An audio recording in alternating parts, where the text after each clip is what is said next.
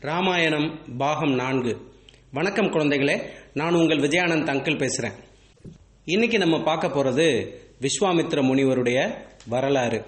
ஒரு அரச குடும்பத்தில் ஒரு ராஜாவுக்கு மகனாக பிறந்த கௌசிகன் அப்படிங்கிற அரச வாரிசு எப்படி முனிவரானாரு அதுக்கு பிறகு வசிஷ்டருடைய வாயாலேயே பிரம்ம ரிஷி அப்படிங்கிற பட்டம் வாங்கினாரு அப்படிங்கிறது ஒரு மிகப்பெரிய கதை மட்டுமல்ல அது பல விசித்திரமான திருப்பங்கள் நிறைந்த ஒரு சுவாரஸ்யமான கதை. இந்த கதையை கேட்டு முடிக்கும்போது விஸ்வாமித்ர முனிவர் மேலே உங்களுக்கு ஒரு மிகப்பெரிய மரியாதை உண்டாகி இருக்கும் அப்படி உண்டான ஒரு மிகப்பெரிய மரியாதையின் நிமித்தமாகத்தான் வசிஷ்ட முனிவர் என்ன பண்ணார்னா தசரத சக்கரவர்த்தி ராமனை விஸ்வாமித்திரர் கூட அனுப்புறதுக்கு தயங்கினப்போ அவரை சமாதானப்படுத்தி நீங்க விஸ்வாமித்திரர் கூட அனுப்புறதுக்கு தயங்காதீங்க. அவரே பெரிய பலசாலி. அவர் வந்து ராமனை கூப்பிடுறது ஏதோ ஒரு காரணத்தோட தான் கூப்பிடுறாரு.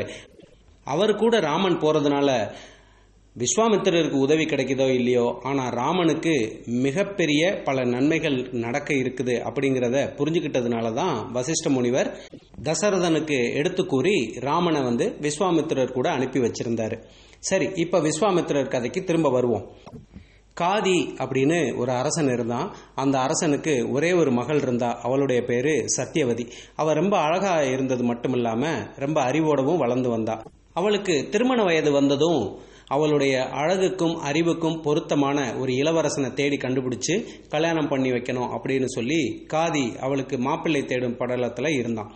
அப்போ அந்த அரசனை தேடி ஒரு முனிவர் வந்தாரு. அவருடைய பேரு ரிஷிகர். அந்த ரிஷிகருங்கிற முனிவர் அரண்மனையில் தங்கியிருந்த ஓரிரு நாட்களில் அவருக்கு சத்தியவதி சில பணிவிடைகள் செஞ்சிருந்தா. சத்தியவதியோட அழகையும் அறிவையும் பார்த்து வியந்து போன ரிஷிகர் அப்படிங்கிற அந்த முனிவர் அவளை கல்யாணம் பண்ணிக்கிறதுக்கு விருப்பப்பட்டாரு. அதை வந்து அரசன் கிட்ட சொன்னார். உன்னுடைய மகளை எனக்கு கல்யாணம் பண்ணி தர முடியுமா? அப்படின்னு ரிஷிகர் கேட்டார். இதை கேட்டதும் அரசன் காதி கொஞ்சம் பயந்து போயிட்டான். இவரோ முனிவர் காட்டில் வந்து சின்ன குடிசையில் வாழ்ந்துக்கிட்டு தவம் பண்ணக்கூடியவர் அங்கே கிடைக்கக்கூடிய பழங்களையும் காய்களையும் கனிகளையும் சாப்பிட்டு காலந்தள்ளக்கூடியவர் நம்ம மக இந்த அரண்மனையில் ரொம்ப வசதியாக பிறந்து வாழ்ந்தவ இவ போய் அங்கே இருந்து சந்தோஷமாக வாழ முடியுமா? இந்த விஷயத்த முனிவர்கிட்ட எப்படி சொல்கிறது அவர் ஏதாவது கோபம் வந்து சாபம் ஏதாவது விட்டுட்டாருன்னா ரொம்ப ப பிரச்சனையாயிடுமே அப்படின்னு சொல்லிட்டு அரசன் ஒரே குழப்பத்தில் இருந்தான். நான் யோசித்து சொல்கிறேன் அப்படின்னு சொல்லி முனிவரை அனுப்பிட்டான். கொஞ்ச நாள் கழித்து முனிவரை கூப்பிட்ட காதி என்ன சொன்னான்னா நீங்கள் எனக்கு ஒரு உதவி பண்ணணும். அந்த உதவியை பண்ணுனீங்க அப்படின்னா என்னுடைய மகளை கட்டித்தர்றதில் எனக்கு ஒன்றும் ஆட்சேபனை இல்லை அப்படின்னு சொன்னான். அப்போது ரிஷிகர் கேட்டார் நான் என்ன பண்ணணும்னு சொல்லுங்கள் நான் பண்ணுறேன் அப்படின்னு சொல்லவும் சத்தியவதியோட அப்பா என்ன சொன்னான்னா எனக்கு ஆயிரம் குதிரைகள் வேணும். அந்த ஆயிரம் குதிரைகளும் வெள்ளை வெள்ளையர்னு இருக்கணும். ஆனால் அதனுடைய ஒரே ஒரு காது மட்டும் கருப்பு நிறத்தில் இருக்கணும். அப்படி நீங்கள் ஆயிரம் குதிரைகளை கொண்டு வந்தீங்கன்னா என்னுடைய மகளை கட்டித்தர்றேன் அப்படின்னு சொன்னான். இப்படி காதி சொன்னதுக்கு என்ன அர்த்தம்னா இந்த முனிவர் ஆயிரம் குதிரையை எங்க கண்டுபிடிக்க முடியும்? அதுவும் எல்லா குதிரையும் வெள்ளையா இருக்கணும் ஒரே ஒரு காது மட்டும் கருப்பா இருக்கணும். இப்படி ஒரு குதிரையை அவரால் கண்டுபிடிச்சு கொண்டு வர முடியாது. அதுவும் ஆயிரம் குதிரையை கண்டுபிடிச்சு கொண்டு வர முடியாது. அதனால அவர் சத்தியவதியை மறந்துட்டு அவருடைய வேலையை பார்க்க ஆரம்பிச்சிருவாரு அப்படின்னு நினைச்சான். ஆனா ரிஷிகர் சத்தியவதியை எப்படியாவது கல்யாணம் பண்ணியே ஆகணும் அப்படின்றதுனால வருண பகவானை நோக்கி தவம் இருந்து எனக்கு ஆயிரம் வெள்ளை குதிரைகள் ஒரு காது கருப்பாக இருக்கிற மாதிரி வேணும் அப்படின்னு சொல்லி கேட்கவும் வருண பகவான் அவர் கேட்ட மாதிரியே ஆயிரம் குதிரைகளை கொடுத்துட்டாரு. ரிஷிகர் அந்த ஆயிரம் குதிரைகளை கொண்டு வந்து காதி அரசன்ட்ட கொடுத்த உடனே அவனால் எதுவுமே சொல்ல முடியலை. தன்னுடைய நிபந்தனையை அவர் நிறைவேற்றினதுனால தன்னுடைய மகளான சத்தியவதியை அவருக்கு கட்டி கொடுக்க வேண்டிய நிர்பந்தத்துக்கு ஆளாயிட்டான் காதிங்கிற அந்த அரசன்.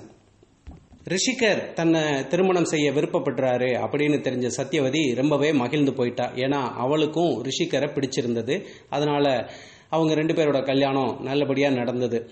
அதுக்கு பிறகு சத்தியவதியும் ரிஷிகரும் காட்டில் போய் நல்லா அமைதியாக சந்தோஷமாக வாழ ஆரம்பித்தாங்க அவங்களுடைய வாழ்க்கையில் எல்லாமே நல்லா போய்கிட்டு இருந்தது. ஒரு நாள் ரிஷிகர் என்ன சொன்னார்னா உனக்கு நான் ஒரு வரம் தர்றதா இருக்கேன் உனக்கு என்ன வேணுமோ கேள் அப்படின்னு சொல்லவும் சத்தியவதிக்கு ரொம்ப சந்தோஷமாயிடுச்சு. நம்ம கணவனுக்கு தான் நம்ம மேலே எவ்வளோ பாசம் அப்படின்னு நினச்சிட்டு இந்த வரத்தை நான் இன்னொரு நாள் கேட்டுக்கிறலாமா அப்படின்னு கேட்கவும் அவரும் சரின்னு சொன்னார். ஒரு நாள் சத்யவதி தன்னுடைய தாயை பார்க்கறதுக்காக அரண்மனைக்கு வந்திருந்தா அப்போ தாய்கிட்ட உட்காந்து பேசிட்டு இருக்கும்போது இந்த மாதிரி என்னுடைய கணவரான ரிஷிகர் எனக்கு ஒரு வரம் தர்றேன்னு சொல்லியிருக்காரு. அது என்ன கேட்குறதுன்னு எனக்கு தெரியல. உங்களுக்கு ஏதாவது தேவைன்னா சொல்லுங்க. நான் அந்த என்னுடைய கணவர்கிட்ட கேட்டு வாங்கி தர்றேன் அப்படின்னு சொல்லவும் சத்யவதியோட தாய் கொஞ்சம் வெக்கப்பட்டுக்கிட்டே ஒரு விஷயத்த சொன்னான். எனக்கு வந்து நீ ஒரே ஒரு பெண் மட்டும்தான் இருக்க. எனக்கு வந்து ஒரு ஆண் குழந்தை வேணும்னு ரொம்ப நாளாக ஆசை. அதனால எனக்கு ஒரு ஆண் குழந்தை வேணும். அதை மட்டும் உன்னுடைய கணவனுக்கிட்ட வரமா கேட்டு எனக்கு வாங்கி தர முடியுமா? அப்படின்னு கேட்கவும் சத்யவதி சரின்னு சொல்லிட்டு தன்னுடைய கணவர் வீட்டுக்கு வந்தா. வந்துட்டு தன்னுடைய கணவரான ரிஷிகர் முனிவர்கிட்ட ரொம்ப நாளைக்கு முன்னாடி நீங்கள் எனக்கு ஒரு வரம் தர்றதா சொல்லியிருந்தீங்க. அதை நான் பின்னாடி வாங்கிக்கிறேன்னு சொல்லியிருந்தேன். அந்த வரத்தை நான் இப்போ உங்ககிட்ட கேட்க வேண்டிய நேரம் வந்துடுச்சு. எனக்கு ஒரு ஆண் குழந்தை வேணும் அப்படின்னு கேட்கவும் முனிவர் எனக்கு இது முன்னாடியே தெரியும் நீ இப்படி தான் கேட்பேன்னு நினச்சேன் அப்படின்னு சொன்னார். கூடவே சத்யவதி சொன்னா என்னுடைய அம்மாவுக்கும் ஒரு ஆண் குழந்தை வேணும்னு ஆசைப்படுறாங்க. அதனால அவங்களுக்கும் நீங்க பிரசாதம் தரணும் அப்படின்னு சொல்லவும் ரிஷிகர் முனிவர் என்ன பண்ணாருன்னா இரண்டு பிரசாதங்களை சத்தியவதி கிட்ட கொடுத்தாரு. இந்த பிரசாதத்தை வந்து நீ சாப்பிடு இந்த பிரசாதத்தை வந்து உங்க அம்மாவுக்கு கொடு. நீ வந்து இந்த பிரசாதத்தை சாப்பிட்டுட்டு அத்தி மரத்தை சுத்தி வந்து பூஜை செய்யணும். அதே மாதிரி உங்க அம்மா இந்த பிரசாதத்தை சாப்பிட்டுட்டு அரச மரத்தை சுத்தி வந்து பூஜை செய்யணும். அது மாதிரி செய்யுங்க அப்படின்னு சொல்லி ஒரு நாளை குறிச்சு கொடுத்தாரு. அந்த குறிப்பிட்ட நாள்ல சத்யவதி தன்னுடைய தாயை சந்திச்சு இந்த விஷயத்த சொன்னான். இதை கேட்டதும் சத்யவதியோட தாய் கொஞ்ச நேரம் யோசிச்சுட்டு சத்யவதி கிட்ட என்ன சொன்னான்னா நான் வந்து உங்ககிட்ட ஒரு விஷயம் சொல்லுவேன் அதை நீ மறுக்காம ஒத்துக்கிடணும் அப்படின்னு சொல்லவும் சத்யவதியும் சரின்னு சொன்னா தன்னுடைய தாய்கிட்ட. அப்பதான் அவங்க அம்மா சொன்னா இந்த மாதிரி எந்த ஒரு தகப்பனும் தனக்கு பிறக்கக்கூடிய மகன் தான் திறமையானவனா இருக்கணும் பலசாலியா இருக்கணும் அப்படின்னு நினைப்பான். அது மாதிரி உன்னுடைய வ- கணவன் உனக்கு வாரிசா கொடுத்துருக்காரு இல்லையா அந்த பிரசாதத்தை நான் சாப்பிட்டுட்டு நீ சுத்த வேண்டிய அத்தி மரத்தை நான் சுத்தி வர்றேன். அதே மாதிரி எனக்கு மகனாகிறதுக்கு அவர் கொடுத்த பிரசாதத்தை நீ சாப்பிட்டுட்டு நான் சுத்தி வர வேண்டிய அரச மரத்தை நீ சுத்தி வந்து பூஜை செய் அப்படின்னு சொல்லவும் சத்யவதி தன்னுடைய தாயை சொல்ல தட்ட முடியாம சரின்னு ஒத்துக்கிட்டான் அது போலவே சத்யவதியும் அவளுடைய தாயும் தாங்கள் சாப்பிட வேண்டிய பிரசாதத்தை மாத்தி சாப்பிட்டுட்டு தாங்கள் சுத்த வேண்டிய மரத்தையும் மாத்தி சுத்தினாங்க. ரெண்டு பேருமே கர்ப்பமாயி குழந்தைய வயிற்றுல சுமக்க ஆரம்பிச்சாங்க. கொஞ்ச நாள்ல சத்தியவதியோட உடல்நிலையில நடந்த சில மாற்றங்களை பார்த்த ரிஷிகர் முனிவர் என்ன கண்டுபிடிச்சாருன்னா இந்த பிரசாதம் சாப்பிட்றதுல ஏதோ குழப்பம் நடந்திருக்கு அப்படின்னு சொல்லிட்டு தப்பு பண்ணிட்டியே சத்யவதி நீ சாப்பிட வேண்டிய பிரசாதத்தை உங்க அம்மாவுக்கு கொடுத்துட்டு உங்க அம்மா சாப்பிட வேண்டிய பிரசாதத்தை நீ சாப்பிட்டு இருக்க அப்படின்னு சொன்னாரு. இதை கேட்ட சத்யவதி ஆமா அப்படின்னு உண்மையை ஒத்துக்கிட்டு அவர்கிட்ட மன்னிப்பு கேட்டான் அப்பதான் அவர் சொன்னாரு நமக்கு பிறக்க வேண்டிய குழந்தை வந்து ஒரு அந்தணனா பிறந்து அவன் வந்து தவம் செஞ்சு பெரிய முனிவர் ஆகணும் அப்படின்னு சொல்லி உனக்கு பிரசாதம் கொடுத்தேன். அதே மாதிரி உங்க அம்மா ஒரு அரச குடும்பத்து பெண் அப்படிங்கிறதுனால அவளுக்கு பிறக்கக்கூடிய வாரிசு வந்து ஒரு சத்திரியனா பிறந்து அரசனா வாழணும் அப்படின்னு பிரசாதம் கொடுத்தேன். இப்போ நீங்கள் ரெண்டு பேரும் இதை மாற்றி சாப்பிட்டதுனால நமக்கு பிறக்கக்கூடிய குழந்தை அரசனாகும் குணத்தோடையும் அவங்களுக்கு பிறக்கக்கூடிய குழந்தை வந்து முனிவனாகும் குணத்தோடையும் பிறக்க போறாங்க அப்படின்னு சொல்லவும் சத்யவதி ரொம்ப கெஞ்சி கேட்டுக்கிட்டா. நீங்க தான் ஏதாவது பண்ணி இதை மாத்தி கொடுக்கணும் அப்படின்னு சொல்லவும் ரிஷிகர் முனிவர் சரின்னு சொல்லிட்டு ஒரு தவம் பண்ணாரு. அதுக்கு பிறகு அவர் என்ன சொன்னார்னா நமக்கு பிறக்கக்கூடிய குழந்தை வந்து முனிவர் குணத்தோட தான் இருப்பான். ஆனா உங்க அம்மாவுக்கு பிறக்கக்கூடிய குழந்தை ஆரம்பத்தில் அரச குணத்தோட இருந்தாலும் போக போக அவன் முனிவனா மாறிடுவான் அப்படின்னு சொன்னார். சில மாதங்கள் கழித்து சத்யவதியும் அவங்க அம்மாவும் ஆளுக்கு ஒரு மகனை பெற்றெடுத்தாங்க. சத்யவதியோட மகன்தான் ஜமதக்னி அப்படிங்கிற ஒரு புகழ்பெற்ற முனிவரா பின்னால உருவானாரு. சத்யவதியோட அம்மாவுக்கு பிறந்த குழந்தையான கௌசிகன் அப்படிங்கிற ஆண் குழந்தை தான் இளவரசனா வளர்ந்து பின்னால அரசனா இருந்து அதுக்கப்புறம் முனிவராக மாறி பிரம்ம ரிஷி அப்படிங்கிற பட்டம் பெற்ற விஸ்வாமித்ர முனிவர்.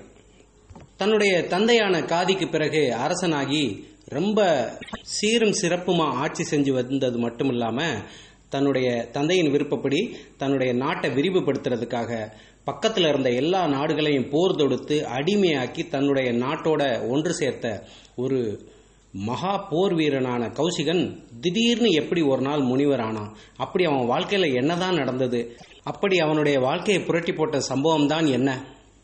கௌசிகன் பண்ண பெரிய தப்பு என்னன்னா வசிஷ்ட முனிவரோட ஆசிரமத்துக்குள்ள நுழைஞ்சது. வசிஷ்ட முனிவரா? யாரு? ராமனுடைய தந்தையான தசரத சக்கரவர்த்திக்கு குருவா இருக்காரே அந்த வசிஷ்ட முனிவரா? ஆமா. அதே வசிஷ்ட முனிவர்கிட்ட வம்பிழுக்க போனதுனால தான் அரசன் கௌசிகன் முனிவராகிற நிலைமை வந்தது. அது என்ன அப்படிங்கிறத நாம் அடுத்த பாகத்தில் பார்ப்போம். சரி குழந்தைகளே விஸ்வாமித்ர முனிவருடைய வாழ்க்கை வரலாறின் ஒரு பகுதியை நாம் இன்னைக்கு பார்த்துருக்கோம். இது உங்களுக்கு ரொம்பவே பிடிச்சிருக்கும்னு நினைக்கிறேன். இதை உங்களுடைய நண்பர்களோட பகிர்ந்துக்கோங்க. உங்களுடைய நண்பர்களும் தொடர்ந்து ராமாயணம் கேட்கணும் அப்படின்னு விருப்பப்பட்டாங்க அப்படின்னா பிளே ஸ்டோரில் போய் Podbean P O D B E A N அல்லது Castbox C A S T B O X இந்த இரண்டு ஆப்பில் ஏதோ ஒரு ஆப்பை டவுன்லோட் செஞ்சு அதிலிருந்து தமிழ் ஸ்டோரிஸ் ஃபார் கிட்ஸ் அப்படிங்கிற நம்மளுடைய சேனலை தேடி எடுத்து ஃபாலோ அல்லது சப்ஸ்கிரைப் பண்ணால் அவங்களாலையும் தொடர்ந்து இந்த கதைகளை கேட்க முடியும் அப்படிங்கிற தகவலை அவங்களுக்கு சொல்லுங்கள் நன்றி வணக்கம்.